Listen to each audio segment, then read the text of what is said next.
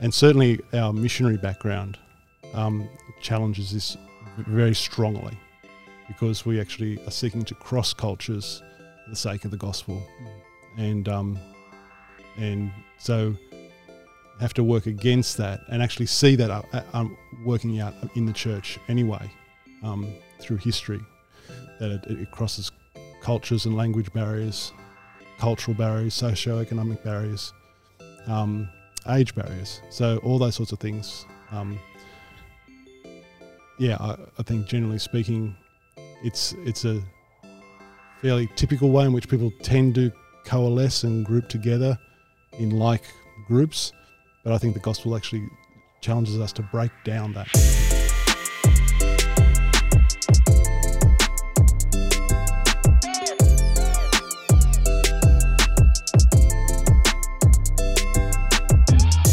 Hello, everyone, and welcome back to the Shock Absorber podcast. And it is a slightly different one today. Uh, my name, of course, is Joel, and I am the usual co host of the Shock Absorber podcast. But with me today, I have two new co hosts because unfortunately, Stu is not here today. He had to go for a COVID test. Um, but I do have two other pastors from Soul Revival Church who are Jai McMordie. Hello. Say hello. How are you? Good. How are you doing? Yeah, good. Thank you. And Paul Tait. How are you today? I'm well, thank you. Excellent. hello to everybody out there. Yes, hello everyone. Uh, we are, of course, as I said last week, coming in through your ears and also through your eyeballs if you are watching us on YouTube. Sorry about that. Yeah. um, lately, we've been in this season. We've been um, going through the history of Soul Revival Church, and when we began back at the really at the end of 2011 and starting in 2012. Um, last week, also, Joy, we talked about Woolooware, which is kind Mm. of you came on board to start planning Woolooware as Sure our yeah. first uh, off-site uh, campus. Um, so we are travelling through the history of Soul Revival, Mm. and you guys are part of that uh, history of Soul Revival, even as a little bit more recent. Um, but I thought it'd be worth uh, before we get into the church history, you get into your history. So. Joy, do you want to lead us off? I thought I'd ask you, uh, how did you first become a Christian? And then what led you to become a pastor? Uh, good questions. Uh, so I became a Christian sort of late teens, so would have been sort of 19. Uh, I was actually uh, non-Christian family, so Jesus and, and sort of church were not something that were on our on my radar. I had a lot of friends through high school who invited me along to come to Soul's youth group, and uh, in the way that I used to talk back then, I used to tell them what I thought about going to church and youth group and things like that. What's the the um, broadcastable version of Uh, that? What would you oh, say? Basically, I tell them where they, they, they could shove it. Okay. So that kind of idea, uh, but with more colourful language, really. Yep. Um, and uh, the, you know, weekends were were more about sport and drinking and those sorts of things, really, uh, for me. And I just happened. It was during soccer season. It was in April, I think, uh, of um, of '97, if I remember rightly. Right. And uh, our soccer team that I was playing for was sponsored by uh, Pub. We'd been up there. I was filling in for another team the next day. And so, therefore, wasn't drinking on one of those rare occasions and I had to walk past uh, Anglican Church on my way home, which is where Solies were doing a big youth night. And uh, some of my friends from school were walking in and invited me in, and I couldn't think of an excuse not to go in. and so, went in and, and started getting, uh, you know, sat through uh, some craziness, and then heard Stu actually uh, speak about uh, how much uh, God loves us, that He sent His Son Jesus to die for us, and how He actually, you know, this this God who loved me so much to give up His only Son. Where I was at at that moment, and still even today, the, it was just such a big thing to hear that someone loved me that much Mm. and that just made such a big difference. And from there, uh, I became a Christian with Stu. And that night, I became a Christian. I felt like I could run around the block. I was just like, I don't know what it was. I was full of energy and I just wanted to run. I didn't know how else to express my joy in what I'd done and and uh, and what God had done in me through His Son Jesus. So yeah, it was really exciting. And uh, and I would like to think that I, I probably slowed down physically, but spiritually, I feel hopefully I'm still running just as hard yeah. as I did then. Well, as I shared with Stu last week, that you were obviously you were not obviously, but you were um, a youth leader, and you were my youth leader. Yeah. So I think we met. I think I first met you when I was in year nine, so we've known each other for a long time. Mm. And then being part of the Soul ministry at Gymea, and then having to, um, you went out from there and went to Helensburgh Anglican, and then Nowra Anglican. Yeah. But I thought, just go back a little bit. What led you to decide you wanted to be a pastor? Uh, it was funny because I actually went to Bible college part time while I worked for people like yourself. You know, the guys I was leading youth group. I, I realized that I hadn't grown up in the church. I hadn't been Christian for particularly all that long before I started youth leading, and I felt like I needed to know more about the Bible. Uh, and I wanted to supercharge that and do that as quickly as I could. And so uh, Matt Reb and I, we went to Bible college and started doing that. And really, all it was was me trying to know the Bible more, so I could lead people like yourself, uh, the kids I was leading youth group, to lead them better and to be able to uh, help them know the Bible better. Right. And it was just through that uh, that I then had, um, you know, the generosity of of one of the people at church at the time actually paid for me to go to college because Wow, I couldn't awesome. afford to do it. And he said, you know, I, I'm not, that's not where I'm at. That's not where I'm heading. But I've, you know, God has blessed me with uh, some money, extra money to, and I want to support people like yourself to go to college. So that was super awesome because I wouldn't have been able to do it. And then had some other people uh, slowly uh, over time say, hey, you, you should really kind of think about maybe going into full time ministry. And it was only then that I started thinking about, oh, is this where I'm meant to be? But I don't think I would have thought about that if I hadn't had a couple of sort of the older members of our church encourage me to do that. So I only got into it because, yeah, some older members of our church saw uh, God at work in me through college and through ministries and things like that, and thought, you know, maybe maybe he might have a have something about being a pastor. Maybe he might be able to be decent or something. So Yeah. hopefully, you know, I'm half decent enough, and You are. and, uh, We are- and yeah, so that's yeah, I kind of fell into it in a way. I wasn't didn't go looking for it, but Yeah. Well, sometimes the way that you talk about yourself is that you are you're quite humble, and I think I have learnt a lot about Jesus through your actions and how you've led us. Um, I was going to say, you obviously went out from Gymea when you would um, uh, had to go. I think you went to Helensburgh, sorry, and Nowra. What's the what did you learn in that time of your ministry? What was the like the biggest thing that you learned before you Um, before you actually um, came to Soul Revival Church? Yeah, uh, I think I learnt from uh, I learned from some very good uh, senior ministers at both of those churches, uh, who I consider good friends and great uh, role models. Uh, but I think I the thing I learnt from all of them is how, in the face of whatever we're going through, trusting in Jesus through the good and through the bad is for the for long term ministry. If you're not doing that, then you know you're really kind of just going on your own strength. And so all those guys really encouraged me to just really be, uh, you know, working on my relationship with Jesus. Mm. And so yeah, so I think that's the big thing that I've learned just how important that relationship is with Jesus in in any ministry. Um, but yeah, Yeah. So yeah. Cool. Uh, Paul, sorry to keep you waiting. Let's okay. let's, let's move That's over to you. Yeah, it was Great, great listening. Yes, yeah, it was actually, wasn't it? Um, I'm looking forward to hearing some of your yeah, stories. yeah, exactly. Some crackers as well. because we probably haven't known you for as long. Uh, we shared how um, Joe and I knew each other for a long time, Paul. Mm. Um, but I know I think you've had quite a storied ministry journey as well. Do you want to um, start us off with how you became a Christian and then how you got into ministry? Yeah, sure. Um, I, I had the privilege of growing up in a, a church-going family. Um, so as, as young as I can remember, I can remember going to Sunday school and hearing about Jesus and that sort of thing. But it was in the teenage years where the pennies started to drop. Um, in particular, I remember being at confirmation, which is like a, a certain proce- process that you go through as being a young Ang- Anglican child, taking on the vows that godparents made for you at a christening you take them on yourself. And I can still remember the minister sitting me down for a lesson one day and just said, Paul, why are you doing this? And the very first thing that popped into my head was, Mum wants me to do it. Oh, And I just thought, thankfully, I just thought it. I didn't say it. You probably weren't the only one it, thinking was, it. it, was there, it was right there on the tip of my tongue. And I just thought, that's not the answer. That's not the right one. And um, it just, a whole bunch of things profoundly ticked over in my brain. I just realized, oh, it's not, it's not a hereditary thing. It's not a, Oh, um, the fact that I've just gone to church all my life and been in a family that goes to church and that sort of thing. Uh, it's- there's something more to this than the, than than that. And so, um, hence, started my process of actually personalizing my faith. Actually, realizing that it was about walking with Jesus and being personally following Him, obeying Him, um, and understanding that. probably there was a whole bunch of things over the next probably five or six years. I was in my mid teens about then that I still needed to work out and change in my lifestyle.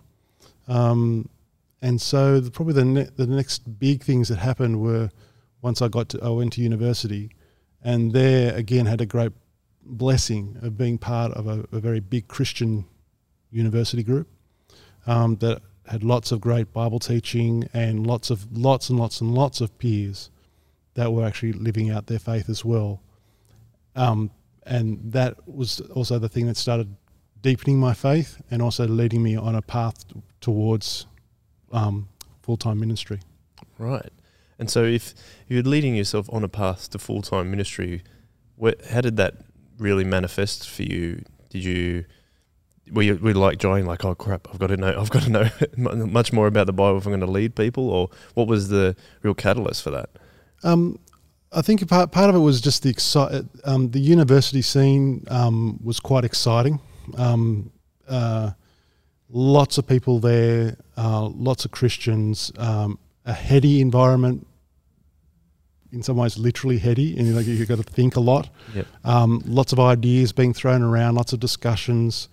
Uh, we were young and had heaps of time, no responsibility, and um, just a great time to just to let that whole element of your Christian faith grow and mature. We were seeing people become Christians, um, so it was a very evangelistic time. So it was just very, very exciting. Alongside of that, there was some great. I was able to receive great Bible teaching that was really inspiring, um, and come to understand how moving and challenging the Bible is, and um, the call that God has over my life. And so I was, I was sort of not so much panicking about, oh, I need to know more.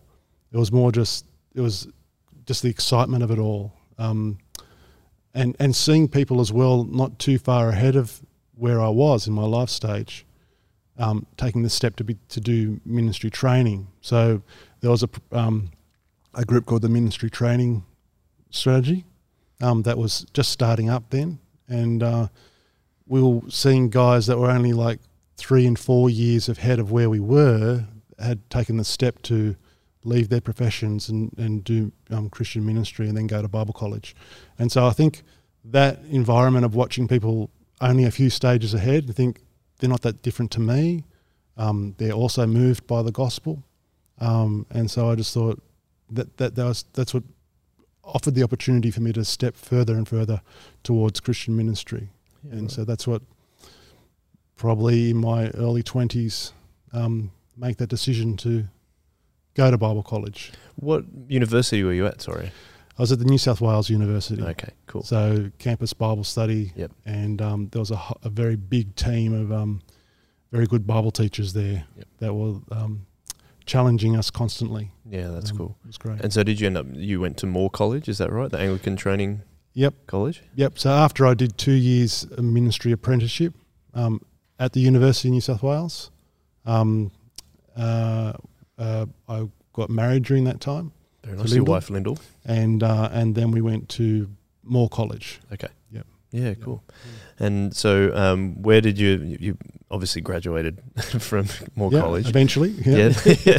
what uh, led you? Because I know, like, you have uh, you've been to Russia, for example. Yeah. What led you to all those kind of things? Whether was there a particular thing as well? Yeah, I think uh, um, we were moving around Sydney um, through that period of um, ministry training, and so we were initially in the eastern suburbs near the University of New South Wales.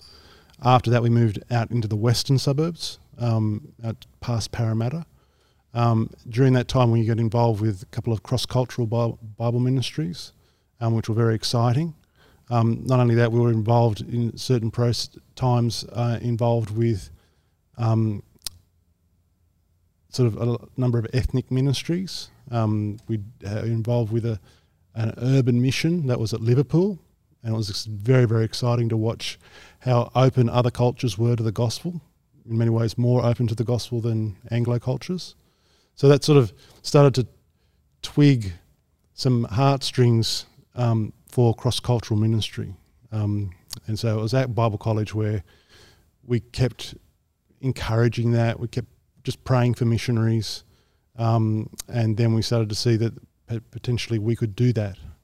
Um, I mean, Lyndall was very keen to do that as well. So um, uh, we were of one mind in that regard. And that's good. Yeah, It wasn't that's you just right. going, hey, let's go. Yeah. yeah. In fact, she was the one that was keener to go. Um, Okay. She'd actually had doubled with languages. Um, uh, Rush, uh, German was one of the languages she did, but she also did some J- Russian language Okay. at university, and that's where our vision started turning towards Eastern Europe, and then um, opportunities to go with the Church Missionary Societies, who we went with.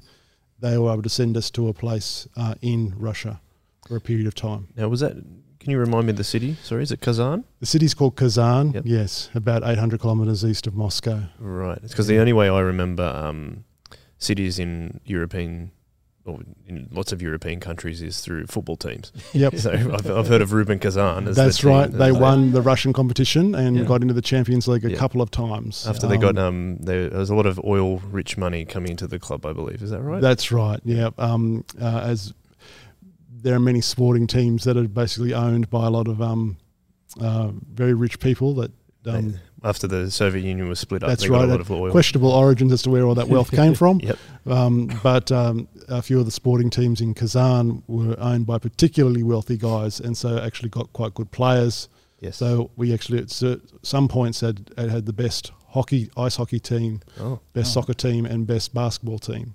Oh, wow. okay. because there was some they were throwing some serious money at and getting a lot of international players to come and join the teams. yeah, I remember Samuel Eto'o. I think played for Rubin Kazan. I, th- I might get that the Cameroonian star. Anyway, Right. we'll yeah. move on. We'll move on from football. Sorry, but They also hosted Australia in the last World Cup. yes, Um, they did. yeah, yeah, in, um, yeah, that's right. So it was a, a city, a city that um, had a fair bit of pride um, to invest in its infrastructure, which was good because not every city was like that. Yeah, because I was going to ask you, what was it like being in Russia? Mm. Um, w- the, the the best thing about it was actually joining other brothers and sisters in Christ. Amazing to be actually to see that God, um, Jesus, is building His church all throughout the world, and that within days um, we had no prior contact to that country or that place. Yet within days we connected with some local church, a local church family, and always felt welcome and at home there and it was just amazing to be part of that, and then to be part of that group that continued to grow and be part of um, seeing a church grow in the in, in that in that town, and so it was just just amazing. That that was that was the biggest blessing to actually see that um, the gospel does indeed cross cultures, and um, and so to be to see that and be part of it was just an incredible privilege. How long were you there for in We were total? there for about seven years. Wow. Um, there and then probably over a ten year period, in and out through that that period. Yep.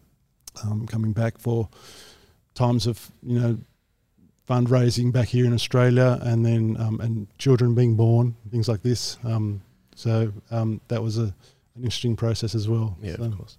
My final question for you, for your personal history is: How did you, with Jaya, for example, he's often been part of Soul Revival on and off for quite a while. mm. How did you come to Soul Revival Church, and why did God God lead you here? Yeah, well, um, um, when we came back from Russia, uh, we moved into the Arncliffe Rockdale area and were involved with the ministry in Arncliffe.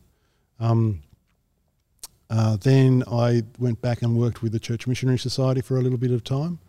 Um, and it was actually, we were renting a uh, church property house uh, in Rockdale, and they were starting to think about they might needed to sell that property and our kids are in a stage of life at that stage of transition, moving from primary school to high school, and uh, our daughter knew some people at Kirrawee High, and so thought she thought, well, I'd like to maybe join them, and we were it was it was just an open map for us. Where where do we want to where Right. where do we need we sort of needed to move, where would we move, and um, we were transitioning out of our church as well, and so we moved into Kirrawee, um, just down the road to actually be in the catchment zone for the high school Yep. because that was a bit tricky. If you weren't in the catchment zone, it was very hard to get to the school. So we moved into that catchment zone and um, we heard about this church. Uh, we wandered up the street, quite literally walked five minutes up the road and came in, I think it was 2014. Yeah. So yeah, I think that only you've only, been here for a couple of weeks in the factory, I think that's right. Yeah. A Yeah. couple of months or so. Mm. Um, I suppose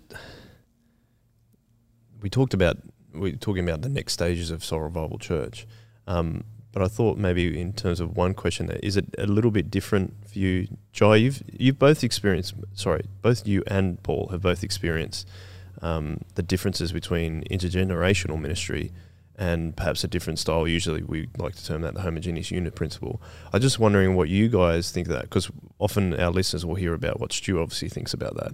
But I'd be interested to hear your thoughts on feedback. So, Jai, do you want to hit us with that Yeah. first?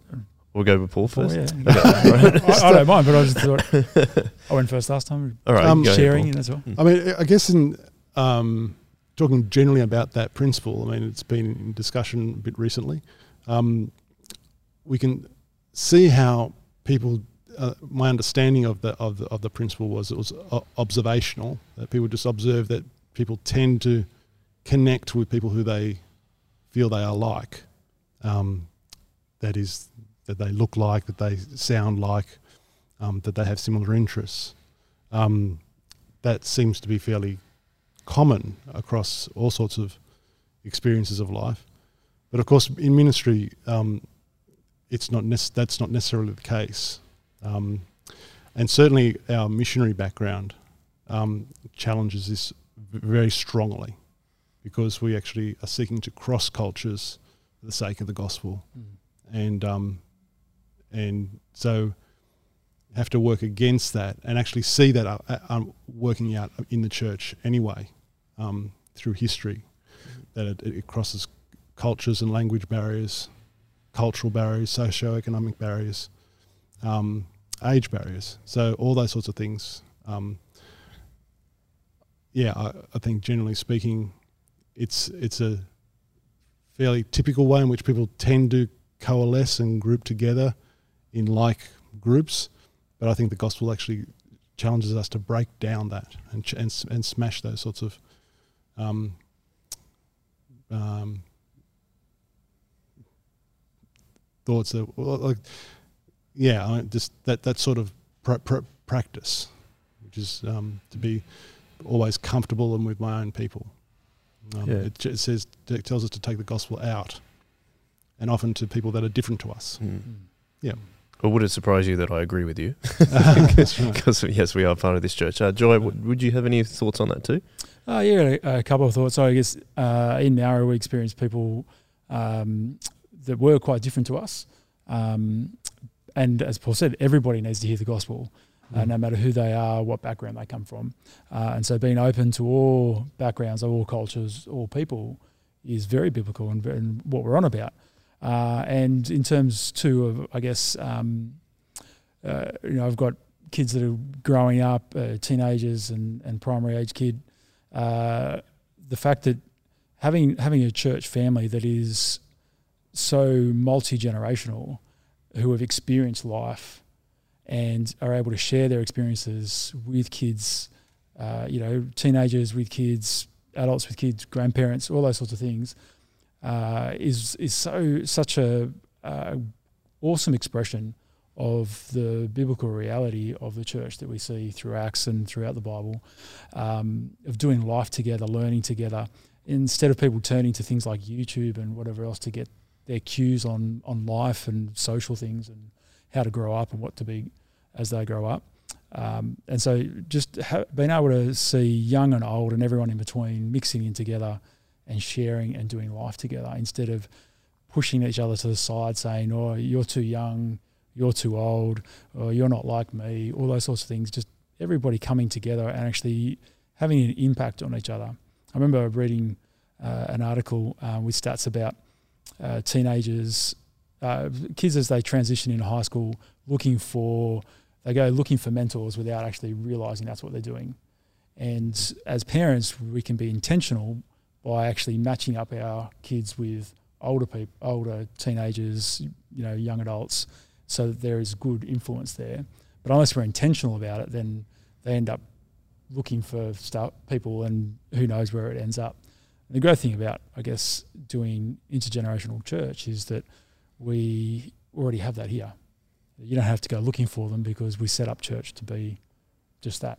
Mm. So um, yeah, so a couple of things there. Yeah, I was reflecting on something like that with my wife. I remember reading another a different article that talked about how uh, I have children younger than you, of course, Mm. but um, if children that are able to spend a lot of time with their grandparents Yeah. end up being a lot more well-rounded and um, highly influenced by them because they have that mentoring aspect. Mm, But I mm. think if we are having that in an intergenerational church, we have that on a constant basis as well. I think I think that's something that I didn't grow up with, and I'm really really thankful that my children are growing up into that um, situation where we we've I mean we've talked about previously on episodes with Stu about how we don't really see the children just as the future of the church. They're they're they're part of our church right now. Yeah. So if we're starting that from that very beginning, I think that's a really important thing to help them be growing up. First of all, in a Christian community, but then also into a community where it is many many ages.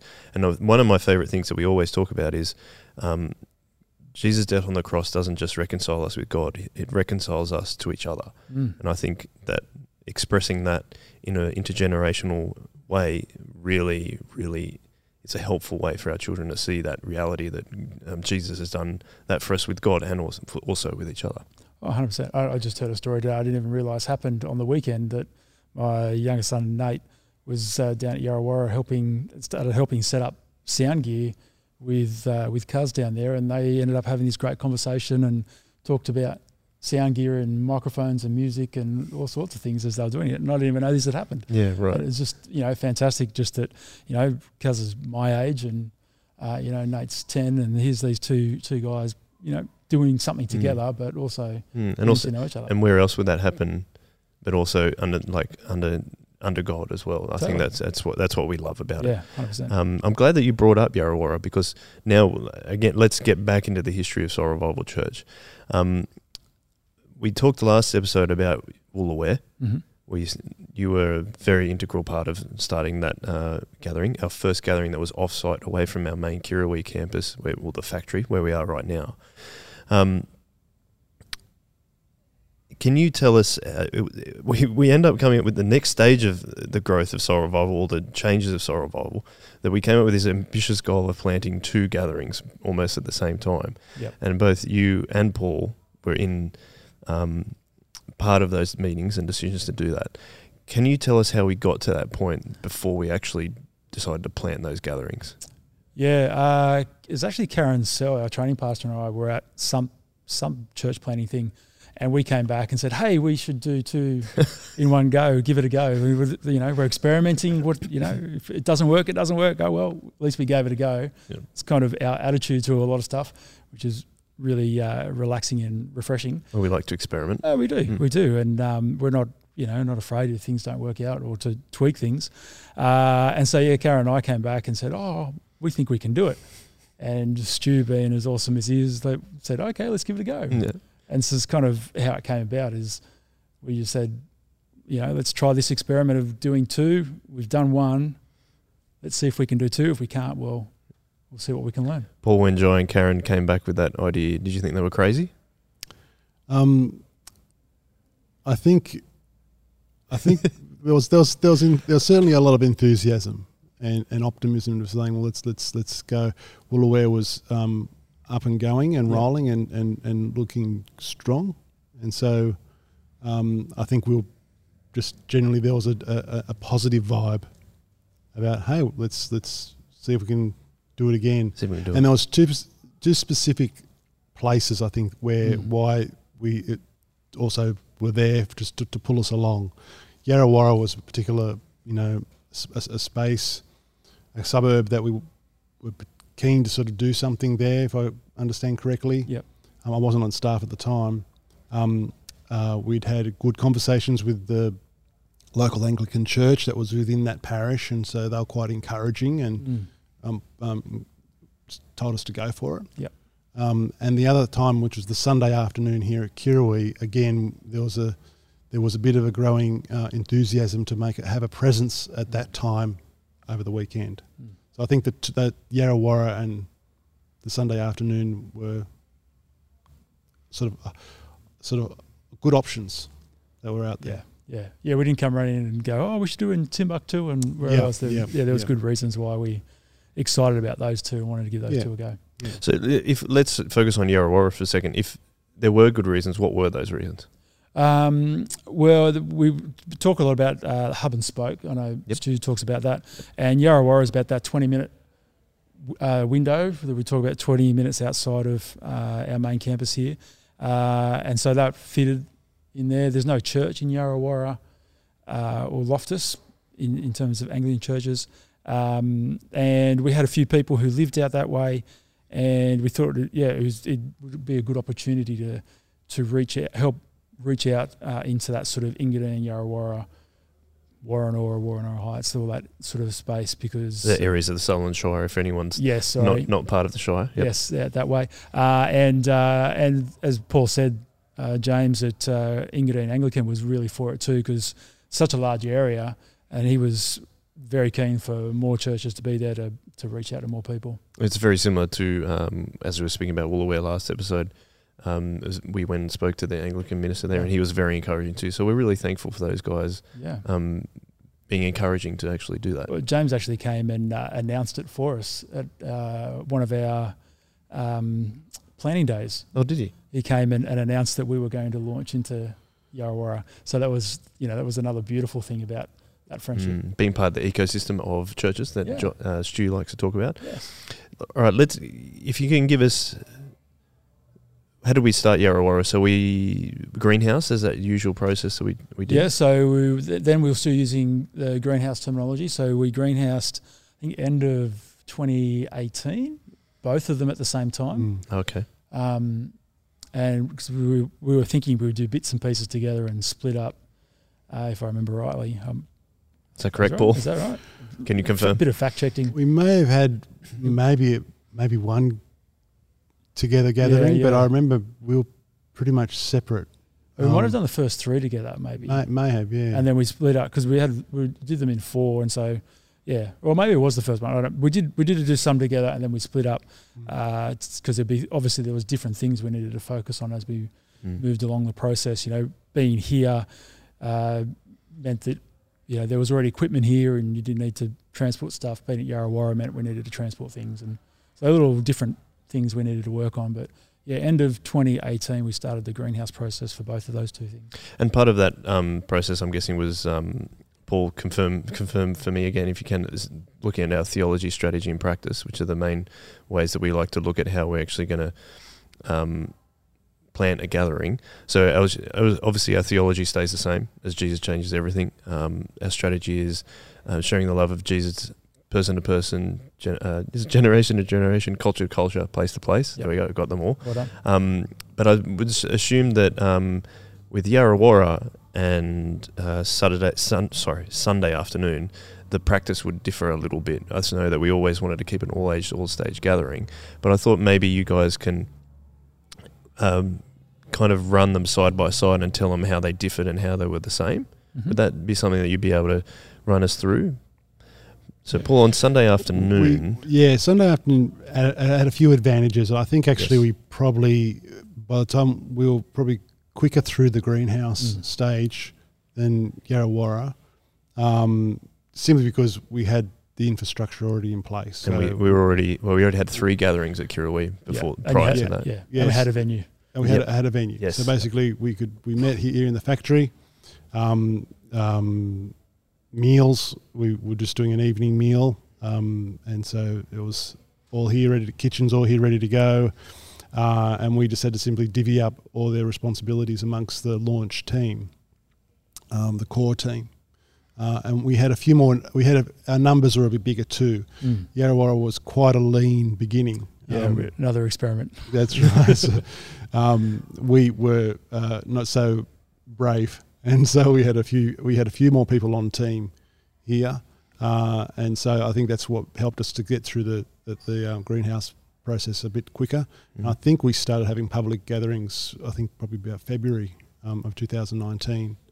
Um, again, because and we had a lot of things in place, um, and yeah, so that sort of got up and rolling. We had a couple of families come and join us, so we had uh, a bit of a kids program happening right from the get go. Um, so there's yeah there's they'll they'll they'll advantages for us to, to get that. Uh, not well, I wouldn't say we had a critical mass from the outset, but there was a, there was at least a momentum that, that helped us to roll forward. And you're saying, Jai, that probably wasn't the same for Yarrawarrah in the beginning. Yeah, we uh, we needed to find a venue, Yes. um, which took a little bit of time, uh, and then working out how we use that venue, uh, those sorts of things. So it just took a little, yeah a little bit longer for us to get up and running, and I think you might have started with twelve or fourteen or something yeah, like that. that's great. Uh, Yarrawarrah, we started with eight, uh, which is the smallest attempt so far, I think. Um, yes, I think so. and so, uh, you know, it was again, it was an experiment to see how few people we could have uh, on team to get something going. Mhm. And um, yeah, so it took a little bit longer, but we, I guess, the in terms of the the similarities and differences, uh, you know, time of day was probably the big one. Mm. So you would do dinner, we would do, we start off doing breakfast, kind of similar to what we do Sunday morning here. Because Yarrawarrah was going to be a Sunday morning, So, wasn't it? yeah, so it is, Mhm. yeah, so it still is. And so, it was Sunday morning, we do breakfast before church, um, where you guys would do dinner Yep. afterwards. Yep. Um, and, and and we were in a school hall, and that's where we ended up. Yes. Uh, Very similar to Woolooware. yeah, so we thought, yeah, we were doing it at Woolooware, we'll give it a go at Yarrawarrah, and so we met at Yarrawarrah Public School. Uh, so you know, school hall, school grounds, a bit different to a factory in Kirrawee. Um, and so you know, there's little nuances there that you need to to to do things slightly different. So we had the instead of having a, a um, a kitchen with a coffee machine like we do here, we took the caravan like we do did at uh, Woolooware. We took that down to do tea and coffee, got a barbecue, all those things, so we could do breakfast and, and those sorts of things. I think um, something that we seem to have learned doing the episode on Woolooware was that Mm. speaking about being an experiment, um, I wonder if many people who want to plant a church see it as an experiment. I don't know if I mean you've obviously planted gatherings yourself. Would you agree with that or not? Um, I think I think the way that we are doing it because if if we if we did Yarrawarrah and it didn't work, we would come back. Which is the, the value of the hub and spoke. Yeah, so it was it was building a bridge and we didn't burn the bridges. Um, where I think a lot of church plants they there's quite a, a need to make it viable Self sustaining. We were talking Yeah. about that last last time. um, because sometimes uh, whoever the pastor is, uh, you know, they might be relying on that. Actually, you know, the home church might be uh, able to contribute for a certain period of time, and then to get it going, so it takes on uh, the pastor. You know, that can mean that things have got to work a bit quicker and a little bit more stressful. And experimenting is kind of not something you can do straight away. Uh, that might be a possibility. Um, yeah, I, yeah, uh, it depends on the type of model maybe that that you're using to church plant. I don't, know, I don't know what you reckon, Paul. Yeah, uh, well, um, yeah, the churches that we've been part of in the, in the past that we sort of started were, again, it was it's it's when uh, they weren't really conscious decisions to plant a church. It was like um, almost like a bunch of opportunities coalesced before us, and we sort of jumped on a bit of a train that was seemed to be rolling and got involved. Yeah. Um, and, and in some ways, um, you know, a- the ministry of Soul Revival is rolling along with quite a strong core now, and so maybe you know for the sake of calling things experiments or the other plants, I mean, they're not they're not um, outlandish experiments. They're actually building upon Mm. a core that's already rolling along. Yeah, Mm, yeah, yeah. I like um, I like the, the the language that we use about being an experiment, um, building a bridge to a new reality. The hub and spoke model allows for that. Mm. Um, one of the things that we were discussing last week in our Woolooware episode was there were some things that were going well, and we we and some other things that didn't go so well, and the things that we learnt from some of the. I mean, the only way you can learn if something works or not is by actually doing it. Yeah. Um, and we we started coming up with quite a few reasons about why some things weren't working, and it actually ended up sounding like Woolooware had actually was not continuing, which isn't true, as as you can attest, yeah. Jai. Um, so I was just wondering, having done what we would like to call an experiment in planting these two gatherings. Mm. What did we learn from it? Did we think that possibly planting with eight people was too few for Yarrawarrah? Um, I know that, for example, in Woolooware, we learnt that um, we saw we've worked out that the school wasn't really working well for how we wanted to do church because it really, in its effect, was a second place rather than a third place. Mm. If we're talking about Oldenburg's theory, Yep. What we'll go. We'll start with Paul first. Um, what what what did we learn by planting Sunday afternoon? Well, um, once once we did get ourselves up and, and, and rolling again with the benefit of having a um, a, a place to meet, um, all the infrastructure for meals and um, and gathering in place, uh, we were able to sort of get um, a momentum fairly quickly. Uh, the the uh, scenario of actually having the door open more times throughout the weekend. Like that was one of the things that we we're really hope, looking forward to actually being able to do. Have the factory open um, for a lot for another chunk of the weekend. Yep. Um, resulted in a lot of people coming coming to the door. So um, we did have a number of people come and visit, Mm. and actually enter the broader fellowship of soul revival through Sunday afternoon Okay. um, as their first um, stepping in point. Mm. Um, and so we, we I, I sort of lost count how many people how many people that that was the case for. Um, so we we've noticed that that was the case.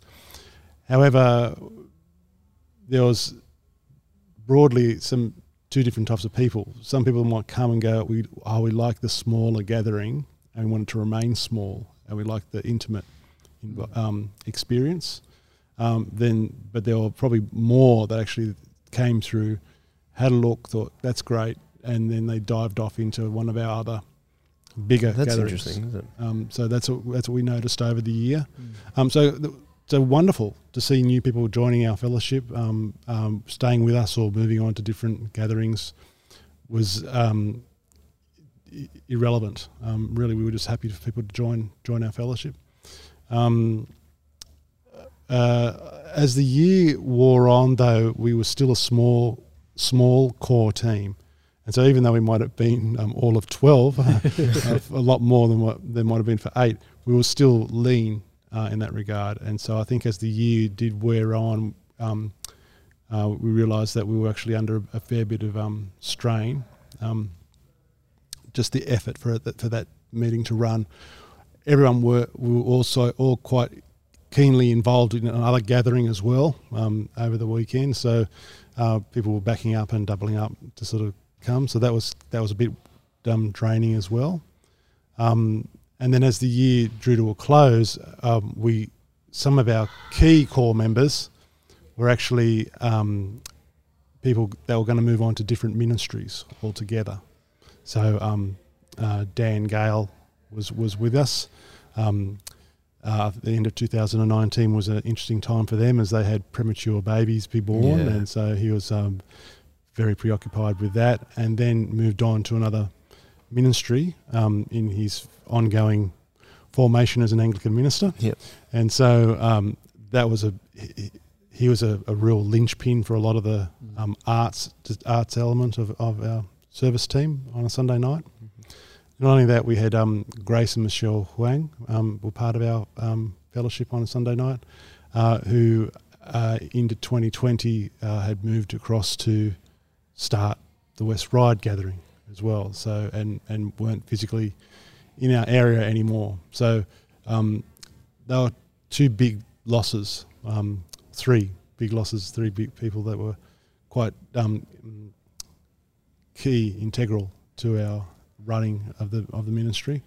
Not only that, as we rolled on, we also realised that we had some people, um, some families that were sort of keen for that time slot, but they were also keen for another time slot, and so it was. Um, we realised that we had a bit of a divided group. Sometimes they were keen to be involved on, on, on a Sunday afternoon, but then they might need to be involved somewhere else. So um, our core team started to to to, to um, um, reduce very quickly. Um, that coupled with the fact that we were getting a bit tireder by having to do a lot of the work quite regularly, um, and then COVID hit in early 2020, um, coinciding with that summer period where we were sort of in gone in down, we sort of gone into a recess mode, um, which is like a low key, um, almost like Bible study um, format over the summer. And so then, as we got to, uh, I think it was February, March, when COVID fully kicked in and we had to sort of stop our gatherings, we started thinking that maybe we might have to put the, the Sunday afternoon um, gathering on a hiatus, a period where we might just put it on hold for a while, um, allow the team, the core team, are all quite heavily involved with other gatherings, let them redouble their efforts in other gatherings, um, and then we'll see how things go on. But that's that's sort of what happened. The, the, there were great blessings, I guess, seeing people join our fellowship, but then there was also hardships to think we were doing a lot of the work um, with a small team, and then we, we started having certain team members move on quite naturally to other ministries. In some ways, we want to see people go and, and send them out into other ministries as well. And so, with, uh, with that absolute blessing, we, we, we, Grace and Michelle and Dan, we want to see them um, go off and um, bless other ministries as well.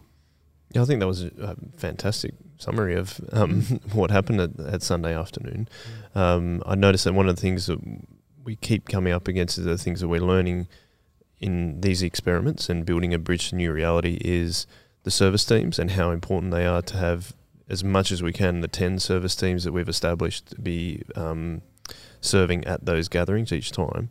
Um, I know that you've been a part of that those ga- uh, uh, those gatherings and learning about those things that are happening. Mm. Did that happen at Yarrawarrah as well? Because I mean, the the team was obviously smaller than even the Paul's team on Sunday afternoon. So you started yeah. with eight at Yarrawarrah. Yeah, yeah. We um, we were still definitely in that that phase of thinking that we just needed to get uh, four of our ten service teams up and running, and yep. that was all that we we needed to to get going. Um, and that's I guess through Sunday Arvo and Yarrawarrah. That's when we started to realise that we'd probably need to have all ten uh, represented at each of our gatherings. Um, and so, you know, with eight people, that, you know, my maths is not particularly great, but that, you know, eight and 10 not exactly work out so well. And, you know, we had, yeah, our team of eight were really solid and excited. And we even had uh, one of uh, one of our team members actually learnt to play the guitar so that they could lead us in song, uh, which was, you know, an amazing blessing and very, very cool. Um, but yeah, with, with eight people, it's a, a, lot of work to do to set up and pack up and all those things, and uh, and in a school hall too. It was actually uh, it was actually Yarrawarrah that helped us realise that the school hall isn't the best place to be, because when we came out of COVID, we had that opportunity to think about somewhere else to meet for Yarrawarrah, and we decided that we would try the community hall at Yarrawarrah, and it made such a big difference straight away. And it was that point we were like, oh, okay, these questions we've been having, we've got an answer. And so, yeah, there's, kind of started that, or really solidified the, the, the thinking that we had around around that. Mm, no, that's really cool. So maybe my last question for both of you, you guys is uh, the future. That's how we finished when we were talking about Woolooware. Jai, you want to start first? What's the future of your role? You said you've now moved to the community hall and it's working. It seems to be working a lot better. Yep. Um, it's not as much of a second place as the school. Um, in Oldenburg's theory, he says that people don't go to a second place to have party and community. That's where they go to work or school or anything like that. Yep. Um, is the community hall, community hall a third place? And can you have a party there? yeah, yeah. Well, it's it's it's you hire it out for parties, really. So it's right. one of those things. Uh, and we've got to, so like our team at Yarrawarrah is absolutely amazing. They're phenomenal. They blow me away every week. Just how tireless they are and how much effort they put in to make this community hall, even though it still looks like a community hall, the way that the people are buzzing around and enjoying being there, it doesn't feel like it. And having the caravan there with an umbrella and stools and barbecues going, it feels more like a an outdoor cafe almost. And so for us uh, down there, being able to create that cafe feel for that third space has been really important. We've had a number of people pop in and grab a coffee. Uh, and so what we want to work on is, is continuing to make those contacts, get to know our community, and, uh, and help them feel comfortable to come, not just to maybe to, to stay longer as they have a coffee, then maybe even pop their head in and check out what church is like and, and those sorts of things. So moving forward, that's definitely an area where we'll uh, want to explore and think through. Um, you know, our caravan's fantastic for that. Gives us that coffee van vibe really well. And as I said, our team down there is absolutely phenomenal. I can't, I can't. It's the same with Woolooware and, and Kirrawee and you know all of our gatherings. We've got such amazing, uh, gifted and talented teams uh, doing ministry with us. It's it's absolute, true, absolute blessing. That's cool. Um, Paul, uh, we said the Sunday afternoons on hiatus. Hmm. Um, hasn't really come back from hiatus at this point in time.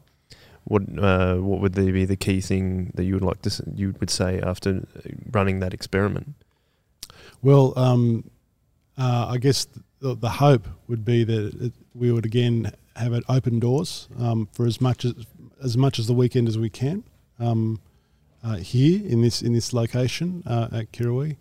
Uh, there's there's great opportunities. The opportunities are still before us. Like hundreds, thousands of people that are moving into the into the quite literally onto our doorstep. Yes. Um, and so um, I guess we do have a dream to sort of see um, a presence again in the, in the afternoon. Uh, but we may want to think more carefully about how we build a core team uh, and make sure that's a team that um, will be able to keep rolling forward. Um, uh, it might mean that we need a, a bigger critical mass of, of, of people to start with. Um, as we're now, again, we're still re- putting a big effort into that, into the Woolooware and Yarrawarrah situation as well. So, um, again, we may be, it might be a bridge too far just uh, in the immediate future um, to have another gathering start. Um, but certainly in the future, uh, if, if we continue to grow as we're seeing numbers grow, then um, it would be a, a great challenge to put before our our gatherings to say, let's uh, have a, another presence again on, in, on a Sunday afternoon in, in this venue.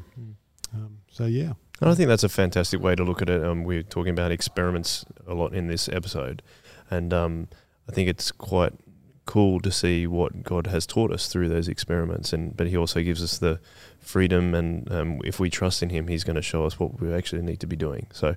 Um, uh, I think that'll probably wrap us up for this episode, but um, I'm really thankful for you guys to join us. Thank you so much, Paul. Thank you so much, Jai. It's been a really fun Thanks, um, a pleasure. that's all right. It's been a really fun time to actually see some experiments that worked and some experiments experiments that didn't. So, um, yeah, thank you very much for leading our church in those experiments, and um, we really appreciate it, um, guys. Uh, that will wrap us up for episode nine of season two. Um, my name is Joel, if you had forgotten, but also um, if you do have any questions. Uh, or any uh, comments about anything that we've talked about in the last few seasons, um, please email me at joel at shogazor.com.au. Um, we would love to be able to, to give you some feedback and let you know um, how how we want to actually answer your question. Um, but for the moment, we will leave it there. Thanks again to these guys. Thanks very much for listening and or watching. And as always, we like to finish with a one way. Thanks.